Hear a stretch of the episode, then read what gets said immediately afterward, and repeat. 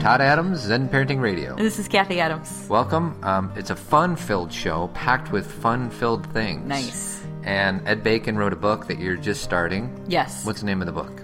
It's called The Eight Habits of Love. I had to turn it around to read the, the Sounds like a real stretch for the types of books you like to read. Well, you know why I like this book? No. I- Besides that, I'd like Ed Bacon and that can you, know can I you like keep love. it short? Because I want to tease more stuff. Yes, I, I'm going to keep it short. All right. It's that Are you mad at me? No. Okay, go ahead. No, because I'm practicing the eight habits Yeah. of love. Is that there's eight habits, and so it's easy to break down and it's easy to help and teach and discuss because sometimes when a book is just really big and vast, it's hard to know where to start Eight is a very symbolic number. for many reasons. Infinity, and that's all I know. Mm-hmm. I'm drawing the eight sign. I see, and here. on radio that works well. Right. Everybody stop what you're doing and just do the eight sign. Yeah, infinity. Um, and then I read an article by a woman named Nicola Kraus, and It was on the Huffington Post. it was called "My Message to Dr. Sears," and we're going to talk about attachment parenting. Well, and not only attachment parenting, but her um, blog post is really kind of slamming Dr. Sears Mm. and saying she practices detachment parenting.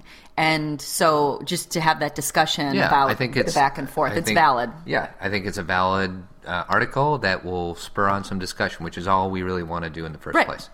And then, uh, last but not least, um, we're going to give you Todd and Kathy's perspective on how to do child birthday parties.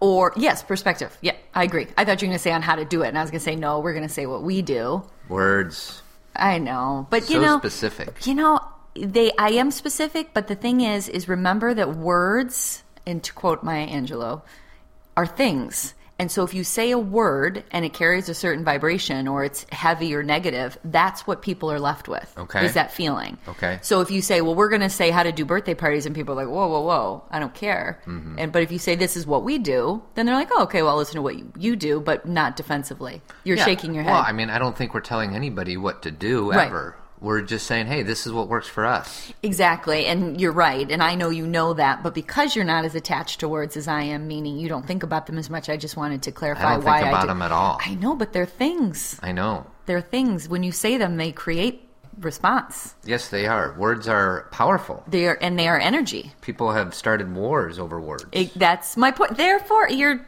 you're pleading my case here. I'm on it. All right, I understand. All right, baby.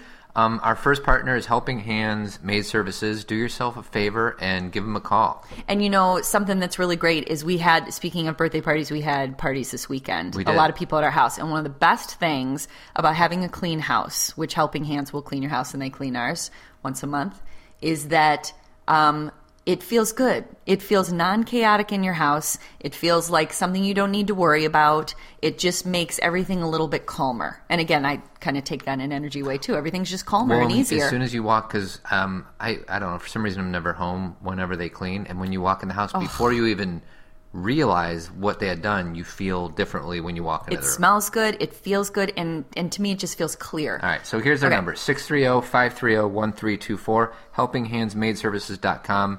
Uh, give him a call. All right, Ed Bacon. Yes. First of we're going to start with my thing, huh? Yeah. Not the article. I'm all about giving. all right. Well, that's what I want to talk about was generosity. I'm a giver. I know you are. You're a very kind person. And I love bacon too. Actually, I love Ed Bacon. I hear him on because you have Oprah on all the time, yes. and he has a show on the Oprah radio thing. Well, it's actually it's called Soul Series, and it's a radio um, show on XM Radio on Oprah's station. And Oprah used to do Soul Series, where she would interview, you know, spiritual thinkers or you know people who were processing how to be more loving in the world. Um, and now Ed Bacon does most of the interviewing. He um, heads it up, and he is a reverend. He's from California, or no, he's an Episcopalian priest. I don't know. He's he's he has kids though, right? Or is- or Yeah, he's he's a he's a priest, but not it's not Catholic. Yeah. Regardless, he is a man of the cloth, as one would say, correct? yeah, And he um and he's got a really great belly laugh. he's got a great laugh, and he is just got this really awesome perspective um, on spirituality. Obviously, he has a re- uh, religion and he has a church that he heads up, but he doesn't push his philosophy. Well, I think I remember hearing him because I overhear the radio whenever you have him on, Mm-hmm. and he said something like, you know, going to church isn't necessarily the best thing. the best thing for certain people. It's not for everybody. And this is um, a, some priest guy. You were about to say clown. I was going to say clerical or okay, something like yeah. that. Well, uh, uh, he is a. Um, so whatever. He's, got- he's I think he- clerical is like a secretary. Yeah, I think Yeah. I probably screwed that up. Yeah, but that's but okay. a cleric was something in Dungeons Oh, and Dragons. okay. Was somebody who healed. Okay. So Yeah. there you go. It's all combined. I just it don't all understand. goes back to my Dungeons and Dragons days. Do, do you think it all goes back to Latin words? yes, it's a dead language. Didn't you teach Latin or take Latin? No, my friend, uh, my friends Charlie, Marty, and Herbs did. And are they still I took, speaking it to and each I took? Spanish, and they used to make fun of me for taking Spanish, and I made fun of them for taking Latin because Latin is a language that nobody speaks. Nobody speaks it, but it is the root of most words. And is it also the root of all evil? No. Oh. But I just think like I know that people who knew Latin or who learned Latin did better on like standardized testing because if you had to figure out what a word meant if you knew the root of it, then it was easier. But can they speak Spanish to Spanish people? No. Right now? You're, we're talking about real world things and Yeah. testing. I'm more which is- practical. I know. Those I like guys- your those guys are practicality. clowns. Okay, but you're best friends. I never liked them in the first place. But you did a lot. Sometimes. Um, so what's Ed Bacon teaching us? So anyway, the Eight Habits. I I, I am reading this book, and um, I think that it has a lot to offer in terms of practical things that we can do. I like that. Um, and I'm actually the uh, college class that I teach. I'm going to have my students do, or they don't have to buy the book, but we're going to talk about the eight habits and how to incorporate it into our lives. And really, I don't have like, it's not specifics like step by step, like a diet or something. It's about being conscious of it. It's all about consciousness. It's the understanding that we are generous by nature. You last week sent me a 60 second science piece and yeah, from Stitcher. from Stitcher, and, and it was a study you know these scientists do these studies and somehow they made up this situation where everybody had a certain amount of money to give to a certain group Mm-hmm. and it was all in a conditioned uh, whatever it was a, it was research. It was a testing. so but what they found out and correct me if i'm wrong because it's been a while since i listened to it but basically they said when uh, the people who had their um, who they had to respond very quickly they were much more prone to give more money than people who had opportunities to think to about think it. about it. So basically, if we're going to break that down, if you are instinctual and you live from your heart, Mm-hmm. your your instinct is generosity. If you get the instinct but then allow it to travel up to your brain Mm-hmm. and you start to process through that machine called your brain then you are less likely to give and i want to clarify i'm not just talking about money Mm-hmm. you know this the research did but they're just trying to prove meaning that 60 second science thing they were just talking about giving money but generosity is just not about finances right it's well and what i'll say is when you when you give somebody time to consider of whether or not they want to give what i would do like i, I agree with the study. I think people Mm-hmm. by their nature are charitable and um, generous. have capacities of generosity beyond you know what what most people think.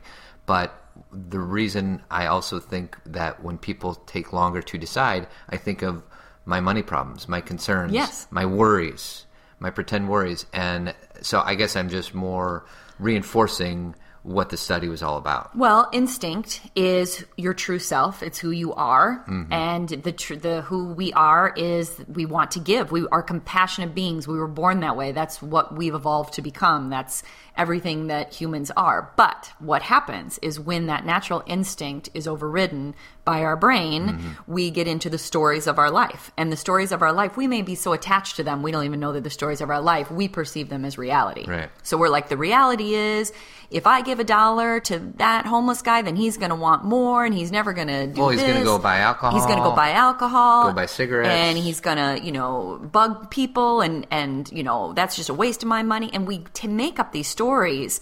Um, where in the present moment someone's hungry, I'm going to give them a dollar, or we we don't necessarily give money. We'll give food or Well, a bottle of water. is. I mean, a lot of Sometimes times we give money, when but- we go in the city and uh, we'll have granola bars because the girls get hungry and God knows we don't want um, you know anybody to melt down, so we'll chuck them a granola bar in the back. But when that happens, and you got those people when you come off the ramp in Chicago, they're always holding the sign up saying "Please help homeless," all that.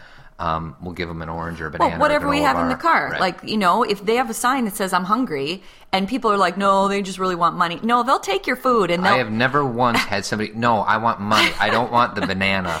And not only that, but you know how many people have grabbed my hand and said, God bless you, or thank you, or I, my favorite is when um, I've had a few uh, men who have held my hand and said, I love you. Thank, you know, and, and they're not, how do I say this?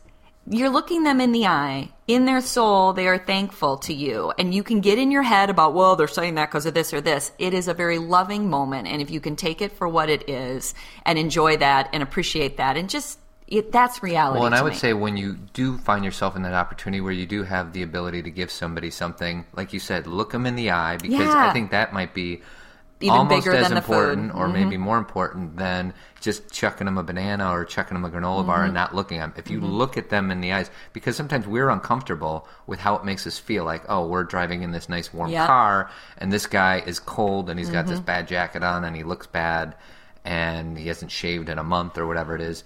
We start feeling bad, so we don't want to look at that person. And so that's called turning away. You know, that's that Pink Floyd song. That's what it's about. And that's why that song always makes me cry because it's about pretending something's not happening so I can feel comfortable in myself and I don't have to look at what's happening in the world.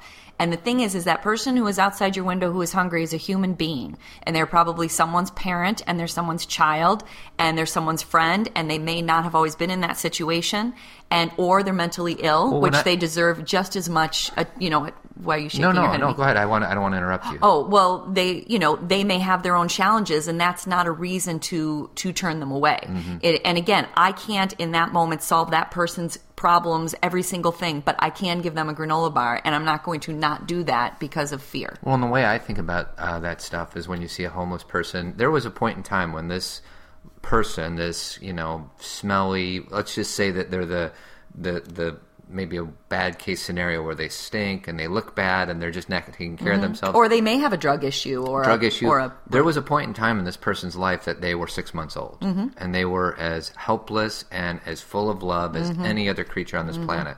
And they got so screwed up by parents or circumstances or themselves Mm-hmm. Life, or yeah. mental illness. So when I look at them, I try to think back. Like there was a time when this kid, this man, was a little infant Mm-hmm. who just wanted to be loved. Exactly. So And and what we can do is it's not about then you know because people will say well I can't solve all those person's problems I have prob-. It, can you tell I've been a social worker a long time and I've heard everything that people have said about why they don't help people. You don't need to get out of the car and you know quote unquote risk your safety or do any of those things. You just in that present moment if you have something to share even if it's a smile mm-hmm. you know and that's another experience I had you know like where you can roll down your window and say hello mm-hmm. and say you know it, it it's being human. It's being generous of spirit.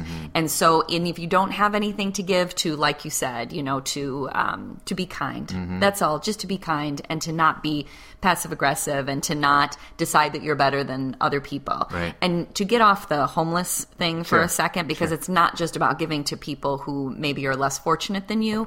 It's about walking down the street and deciding to smile at anybody. Mm-hmm. it's about deciding to apologize to your child when it's really deserved a lot of people don't do the simple things because they don't want to appear weak or vulnerable. Right. They want to either appear cool or in charge or, you know, that they don't care. And so, you know, they kind of walk straight ahead and they don't, you know, look at anybody else or with their child. They don't apologize because they don't want to appear that they did something wrong. That is being non generous of spirit. That is deciding that I am too afraid of how I may be perceived, so I'm not going to give. Well, and one thing you said before the show was you didn't want this just to be a discussion of money. It's not about money and to me. It's um, so what you're saying is when you have an opportunity, it doesn't have to be money, financial. It could be generosity of spirit, a smile. I mean, like, what are some other things? Can you think of any other?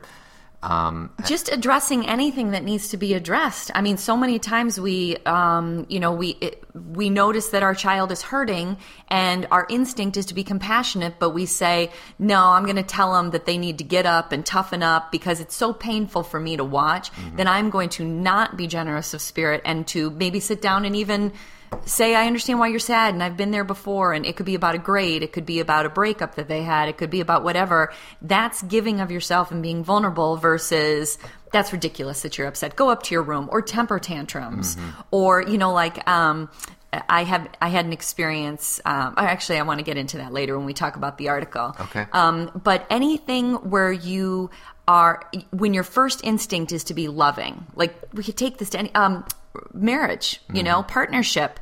Um, your husband does something really nice for you, and you decide not to say thank you or to acknowledge it because then you're afraid this is all in your head a story Right. that then they'll think that you're even and really you're not even they owe you more do, do you see the story Mm-hmm. a i'm winning- going it it's a- it becomes a winning thing. it does and so you're not generous with your words Mm-hmm. you're not generous with your love and here's a quote that you said to me the other day that i wrote down i've been thinking about This must be good. well i don't know where you got it i don't remember Maybe my brain. maybe maybe your heart Maybe not. um, but it is to have something. You have to give it away. oh yeah, that's from that um, that priest guy. There's a big YouTube hour long Oh yes, thing. that was it. He's some awesome uh, clergy guy from Boston College or something like that.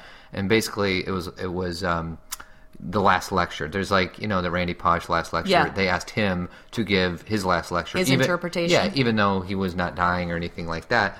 And basically, it was a really powerful hour. I mean, I sat there for an hour. Who's got an hour to watch something on YouTube? You did. And I did because it was so good and mm-hmm. it was so engaging. But really, the thing that I got most out of it is that really, if you want to attain anything in your life, you first have to be able to learn how to give it away. You get and and what that means is if you want love, you have to be loving. Mm-hmm. If you want people to be generous towards you, you have to be generous toward them. And I don't mean in an intentional intentional manipulative way. Mm-hmm. I don't mean like I want something from this person, so I'm going to give them things from the mind, meaning I'm going to pay more attention to them so they pay attention to me. It's a natural instinctual to the world, Yeah. loving to everyone and therefore the world. Yeah. You know, that's we create our own reality. And Mm-hmm. I, people don't believe this. They think that the stories in their head are the truth about the world. Mm-hmm. But if you are generous with other people, what you will see is generosity reflected around you. You can't not. If you are angry and you decide to not be vulnerable and to not be giving and to blame everybody else for what's going on with you,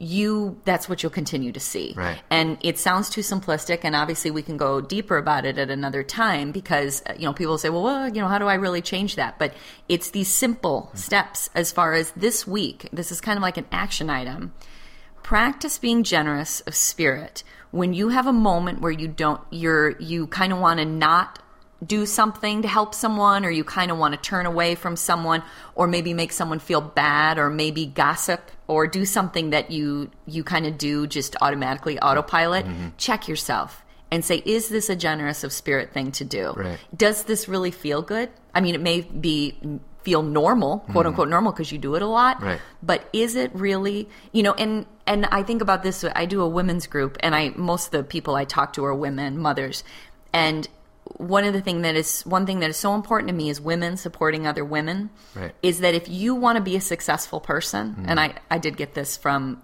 um, Iyanla Vanzant who is Right. on Oprah a lot but if you want to be a successful person you have to help other people be successful Mm-hmm.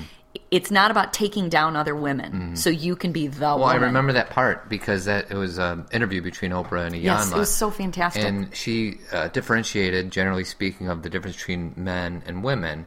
And I, I, I don't know if I'll be able to put it exactly the way she put it, but she said that women sometimes don't want to be.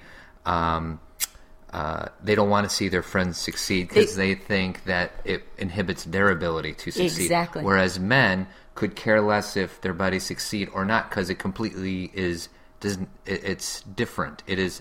Atta- they don't feel that if their buddy's successful, that means they can't be successful. Right. Women perceive world the world not all, but many perceive the world as a pie. That if one person has a piece of the pie, then there's there's a hole, Right. Mm-hmm. and that you somehow there's not enough for you. And so if someone else is successful, then that somehow takes away from you. Well, and I would agree with that. I think you know I I want my friends to succeed. Wait, you don't agree with that? The world is no, no. I agree with Iyanla's assessment Yeah. of the differences, generally speaking, between men and Yeah. At least me personally, I want my friends to be really successful, and I also want to be really successful. And w- how successful they are has nothing to do with how successful I might or might not be. Mm-hmm. And do you think that women can be the other way? I think women instinctually and naturally are very supportive of other, of other women. I think that's who we really are. Mm-hmm. And that is our first response is that generosity of spirit and loving and helping other women and helping young girls and but I think sometimes women get in their head Mm-hmm. and they get because they're not doing for themselves what they know they should do, they take out that frustration on other women and say, "Wait, they're taking care of themselves. I don't get to, so I don't want them to." But I don't think that is truly what they believe. I think it's a, a story. Well, it's funny because uh, about a month ago we talked about that book, Men Are Like Waffles and Women Are Like Spaghetti. And, and in that uh, metaphor, it works because the men are like waffles. We have each segregated part of our lives in different places. Um, whereas women are like spaghetti and it's, all all, intertwined. interconnected. Like, you know, the waffle in my brain is my friend's success has nothing to do with my success. Whereas the women's brain, you know, Everything is it all kind of intermingles. Well, and it does intermingle, but we've got it the wrong way. When we think that someone else's success hurts our ability to be successful, it's the opposite thing. Anytime you see someone who is living their life, they're empowering you Mm-hmm. to do the same thing. It's not taking away from you. It may initially hurt or cause envy or jealousy because you're not doing it. Right. But that should be your signal to wake up and say, why am I envious of this person? Not that it's a bad thing to feel envy. That's a natural emotion, but it's just like anger. It's giving you a, a wake up call Right. to say, if I'm envious of that person, then maybe there's something I could be doing. And it's not exactly like them. You don't have to then be like them. Mm-hmm. Right. It's trying to help you be more like you. Right. And so, you know, as Marianne Williamson says, you know, if you if you own your light, if you claim who you are, it empowers other people to do the same thing. And I really believe that. And women are so afraid of shining that um, because they don't they don't want other people to not like them. They don't want other people to think they're they don't want to bragging. yeah, they don't want to set themselves apart right. from other people. But man, if we don't, right. then we're going to continue to be, you And know. if you can't do it for yourself, who's going to do it for you? And man, I have three little girls. Mm-hmm. So that is, uh, you know, part my job in the world as a woman, just me, Kathy, is to shine and do what I, you know, do what I love and to have a happy life. That's big enough in itself, but I'm also a mother of three girls. So my job is to show my three girls what it's like to be a woman in this world. And I think it's pretty fantastic. Mm-hmm. But I don't think a lot of women would agree with that. I think some would say, you know, I don't feel supported or I don't feel like I'm living my true, you know, calling. And that's, that's our job. we need to move on. Okay, let's do it. Um, our second partner is uh, Tree of Life Chiropractic Care. Uh, they do chiropractic in Elmhurst, here uh, where we live, and they do an awesome job. And their phone number is 630 941 8733. 630 941 8733. Healthy families by choice, not. Not by chance. That's right. Um, Which just means take care of yourself, make it a priority. That's right. Um, so the th- second thing is this article. Okay. So, um, Again, it's in the Huffington Post. And when was it? A few weeks ago? no, I think it was like a week ago. And the name We'll is post- called My Message to Dr. Sears. and we'll repost it on our Zen Parenting page. And then I'm also going to post a YouTube clip of the video for On the Turning Away because it's that good. Such a great song. Yeah. It's one of I, I literally cry every time I hear that because song. it's Pink Floyd. No, because of the words to that song. Oh. Because there's two, they are true, and it, that makes me sad because we. So anyway, we're going to put that on there. Okay. Okay. so everybody thinks, well, not everybody, some people might think I'm a parenting expert because I am a podcast radio host Mm-hmm. on parenting. I don't know very much about Dr. Sears, and you act- actually had to help me um, understand Mm-hmm. what the idea, what his philosophy is, and all that. Was did Dr. Sears come out like 40 years ago, or Well, no. I mean, he's he's a grandfather, Okay. but um, really, instead of focusing on everything that Dr. Sears talks about, I want to Okay. talk. This is about attachment parenting. Okay. Okay. Got it. So the focus of attachment parenting is, um, well, before I go into that, this article. so? This article kind of calls out certain elements of Dr. Sears. No, that article calls out Dr. Sears. Okay. And that's kind of why I wanted to discuss it, is because I think sometimes we throw out the baby with the bathwater. Okay. Is that the right terminology? Yes, it is. Trying to throw things in there. But I think that, you know, we'll decide this whole thing is bad because of this. Right. And the truth is, is everything has pieces that we can take something from and be better parents for it. Right. But it doesn't mean that we have to take the whole thing Right. and make it, you know, read the book and say, I'm going to do this is my Bible. I'm going to do it exactly this way. Mm-hmm. So, can I read you uh, one of the best quotes about attachment parenting that I've heard? Please do so. Okay.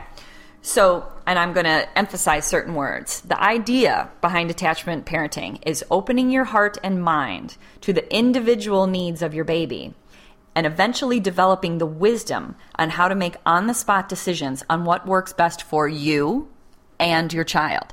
So that's there's certain components to that we have to focus on. Heart and mind, mm-hmm. individual needs, mm-hmm. and what works best for you and your baby. In nowhere in there does it say you have to sleep with your child till they're seven. Right. Nowhere in there does it say you have to nurse until they're six. Nowhere, and that's I'm not saying that those points aren't made Mm-hmm. in attachment parenting. That those things are important and that those are thought of as positive things to do. Right. But I think we get way too focused on what other people are doing or where they they take it and then we decide that's all bad. Right. So anyway, go ahead. there's a line in here. It says, um, you know, she talks about a, circumstance that might come up where they get, you know, they she knows of parents that get asked to go out to dinner, and the response from the parent is, "Oh, we'd love to be able to go out and eat." But our two-year-old can't sleep without us, and by the time he finally goes down, it's nine or nine thirty, and we're tired to do anything. Then he gets back in bed with us, blah blah blah. Mm-hmm. So she's calling out that there's too many parents out there saying, Mm-hmm. "Sorry, we can't do anything because we have a three-year-old." Mm-hmm. And she's like, "No, we have just as much right to be happy."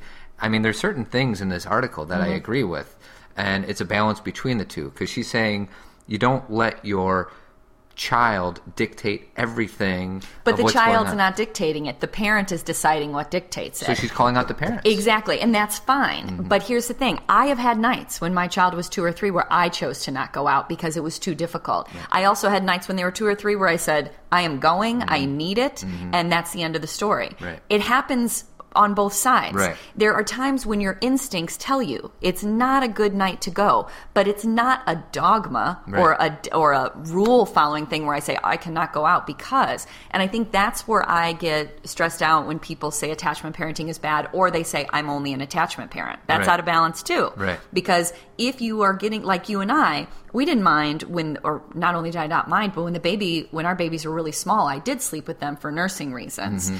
And um and felt very safe doing it. I know Mm-hmm. a lot of there's a big thing right now about not sleeping with your baby and if that doesn't feel right to you, that Then is your priority. Right. But I you know or, or your decision.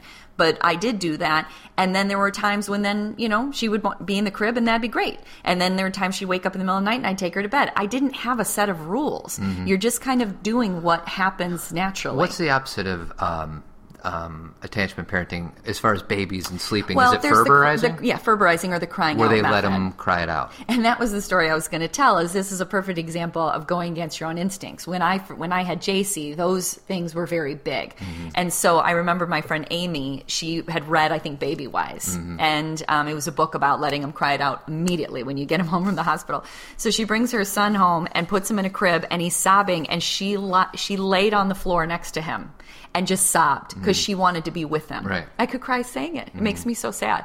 And she felt so uncomfortable, but she's like, I'm trying to do what they're telling me to do. The instinct wasn't To do that. that's not what she really wanted to do. That's not what that baby needed. Now, maybe someone else who did bring their baby home, the baby was fine in the crib. I'm not speaking for everyone. I'm speaking for my friend or for me that certain things feel good. Slings are not all bad. Mm. Slings are great. But if the sling doesn't work for you, Then don't use use it. it. Right. But we don't have to put labels on Right. it as far as this works and this doesn't. I mean, I I loved slinging my kids, but then there was a point when I was done, and that's okay. Well, in the article, she quotes some lady's book, Suzy Giordano's 12 Hours Sleep by 12 Weeks Old. which is the very first thing we have to teach them right out of the, out of the womb is to self soothe. and I agree with some of that. Yeah. I want a daughter who believes that she has everything inside her to meet all of life's challenges and isn't waiting for some invisible hand to help her do something as simple as fall asleep. And I think that's too extreme. Right. There were times that, you know, you can let your baby cry it out, especially when I was at my wits' end and I could not breathe because I was so tired Mm-hmm. and I was so done. And I, you know, I, I wouldn't have been good for my baby because Mm-hmm. I was so tense and stressed. So I had to walk away or let them cry. And oftentimes in that five, ten minutes, they would fall asleep, right? Right. But there were also nights when I could tell the cry was different, when I knew that there was something that I could be soothing. Right. And I, I think dads have this too. I think that you guys can feel instinctually when something's going on with your child. yeah, I think we are not as tapped into it, or I wasn't as tapped into it as you were, but um, yeah, we definitely have it. And I think if we can tap into that, and again, that's what this is about that intuition of parenting that sometimes, like Shane, uh, your sister was just saying um, how we used to. Um, You know what? The show is finishing. So actually, this I've got a good story, This though. portion of the show is finishing. um, we have to talk about our last partner, uh, Avid Company, painting and remodeling throughout the Chicagoland area. Their number is 630-956-1800, 630-956-1800. Give them a call, tell them Zen Parenting sent you. So we're going to stop the live broadcast, but if you're listening to this on demand, um, just hang with us for another I'll second. finish my story on and you'll finish your story. You remember where you are? I do. All right, so this is Todd Adams saying goodbye in the live version. And this is Kathy Adams.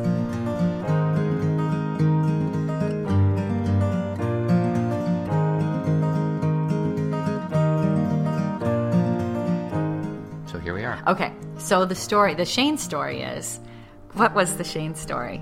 I lost it because we stopped. You teased it. I did. No, It'll come to me. It'll come to me. Ju- I can you believe that that just happened? No, I'm, as a matter of fact, I can. Oh my Um, gosh. I'm trying to read this article that because there's a bunch of things I highlighted, but I don't want it to be that they in the article it says that also seems to be the moment that it dawns on a parent that there is no exit strategy. She talks about nine months, like nine months is a special. Oh yeah. And S- Dr. Sears' whole they'll just get up and leave thing doesn't seem to be panning out. For the record, I've never heard of a kid who has. I, you know, I, I don't understand. this Basically, what nine-month-old. what they're saying is, if you let your child sleep with you up until they're nine months, and then say, "Okay, now it's time to get in your crib," Right. that it's going to be impossible to do that. Gotcha. I don't know if that's true or not because I never had that personal experience, but I do know that there were times that my children did sleep, sleep with me, and there were times that they slept in their bed. Right. And there were, most of the time they wanted to be in their bed, and there were times that my children self-soothed, Right. and times that I felt like I needed to go in and support them in some way, even if it was me just putting my hand on their stomach Right. as they cried it out you know like but i was there and and the, i think the you know we were talking about the beginning of the show the turning away thing Mm-hmm. sometimes we turn away our instincts because we're focused on a book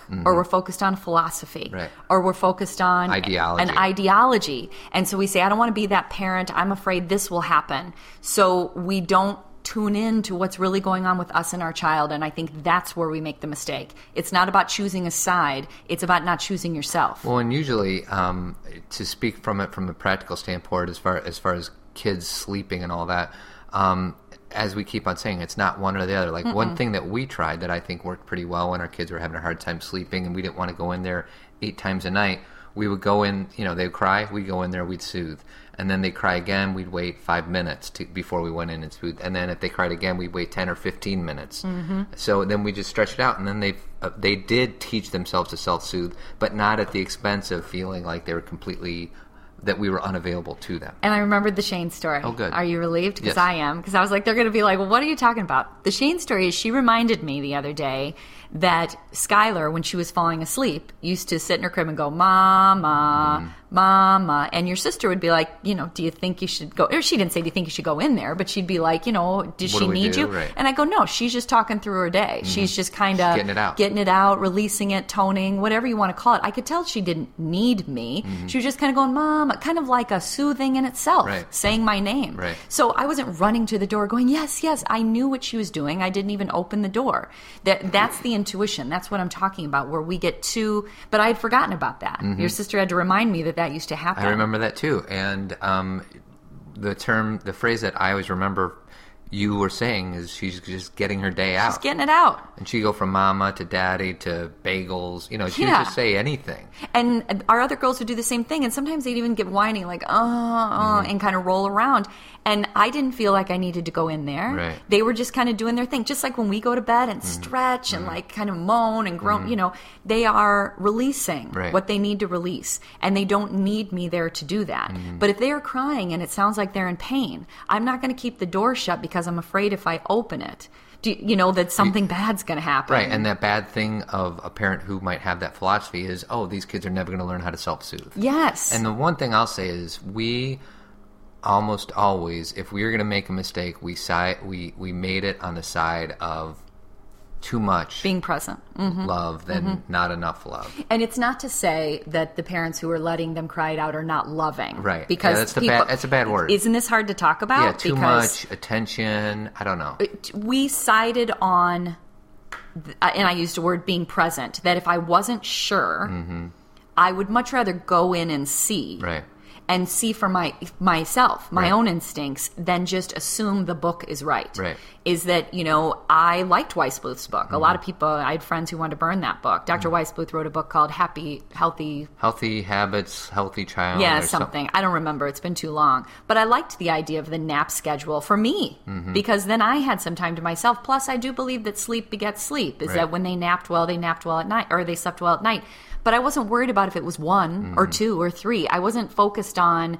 I just knew that they needed downtime. Well, like and, you know, and we were pretty um, rigid when it came to naps and things like that. So you know, so, so you know, Mm-hmm. this is the balance, right? yeah, it's a balance Yes. between it. Like we said, no, you know, this Nap is their time. Mm-hmm. schedule, and will we follow it religiously? No. No, but we did our best to do so. And I know that parents from a generation ago would make fun of us saying, "Oh, we took our kids everywhere and they slept when they got tired they slept and if they slept on the couch with in the middle of a party they did." And like, no, That's- we want the kid to be able to sleep in his or her room Mm-hmm. most of the time. Most of the time. Most of the time. And if we can make that happen and also live a good life, meaning we're happy, then great. If there's a time that we have to be at a party and they have to sleep on a couch, okay, Mm-hmm. Right. that happens every once in a while. It's not about rigidity to the point of harming yourself. Right. And I think that's the key of the attachment parenting thing is that it's it's about your child's individual needs and yours. Mm-hmm. And if I needed a nap or if I needed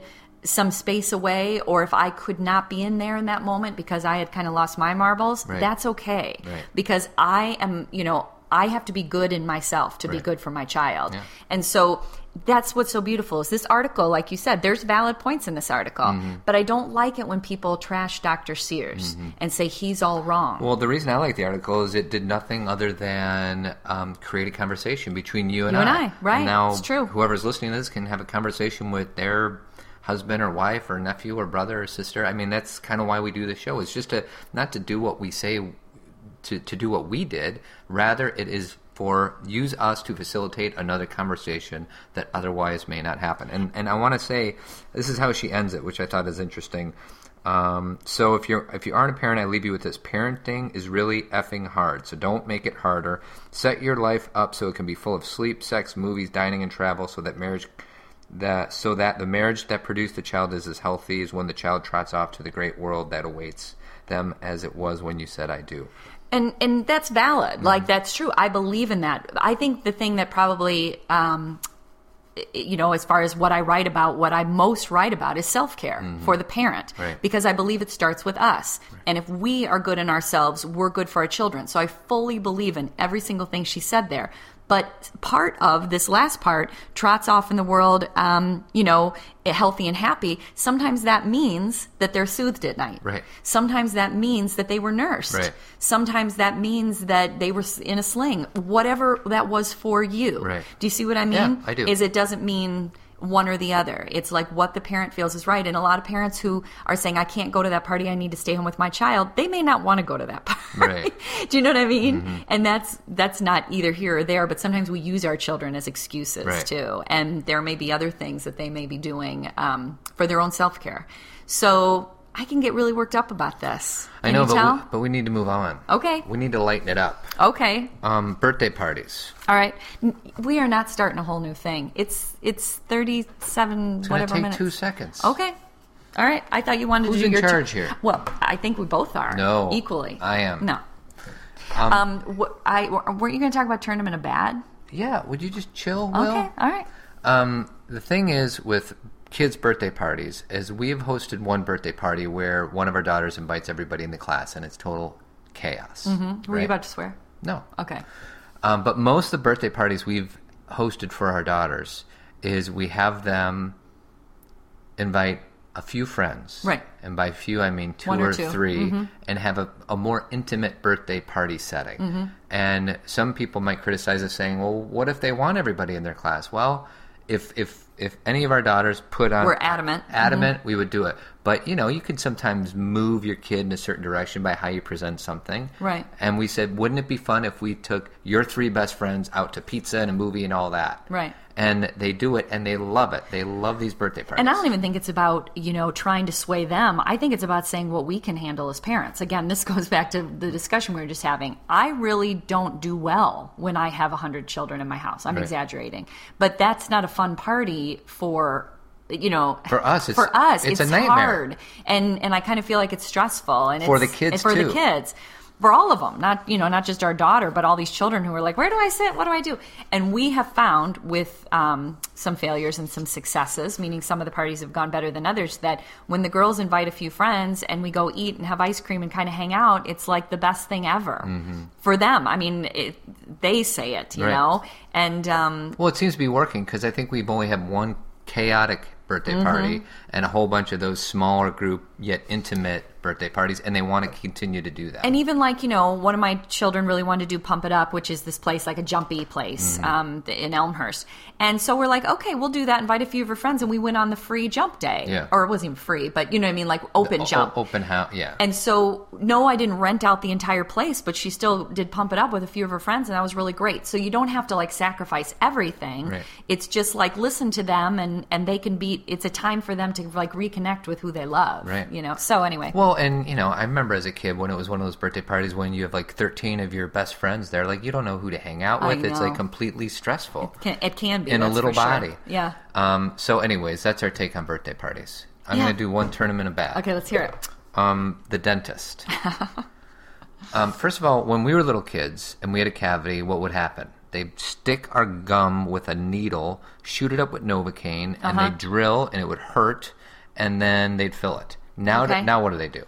Well, a lot of dentists will knock you out. Well, and you don't like pass out, but you're like kind of You're on, like, nitrous, Nitrous, and I think that that is bad. Okay. Um, it's not because nitrous is bad for you. It's because I wish these kids would have more negative reinforcement about their trip to the dentist. Oh, interesting. I want them to feel pain That's to awful, Todd. to motivate them to brush their teeth better. that is negative. Reinforcement. Re- but it's unnecessary. Well, I don't know. I just I I Here's don't. the deal. Okay. They it I remember I still remember exactly what chair I was when I got these shots in my gums.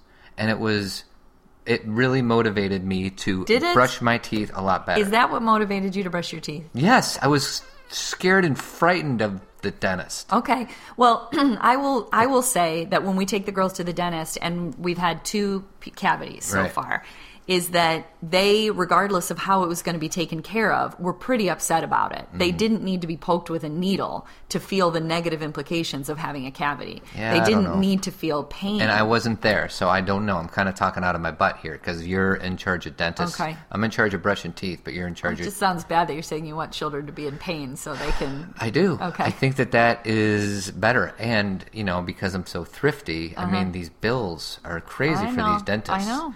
I'm and then with the. X-rays. That's a whole other thing. I we know. don't. I don't, Don't get me going about understand the X-rays. X-rays. Um, is that really generous of spirit of you? No. Uh, no. But I'm not a perfect dad, and I'm not a perfect husband, I'm and I'm not a perfect person. But I think that these kids should feel a little more pain at the dentist. That's my bottom line. So, what do you have to promote? Um, well, a few things. We have a thing. You and I have a YMCA thing coming up in Niles, All right. um, which is out right outside of Chicago, and it is on. I have a piece of paper. It is on October 10th. And if you go to my website, kathycadams.com, and go to the events page, you can click on there, or go to the YMCA um, Leaning Tower in Niles website. It's on there, or go to our Facebook page. But we're going to be talking about um, sexual sex and sexuality, meaning how to talk to your kids about it, how to keep an open communication, how to discuss their curiosity, and how to do it with an open heart and not fear.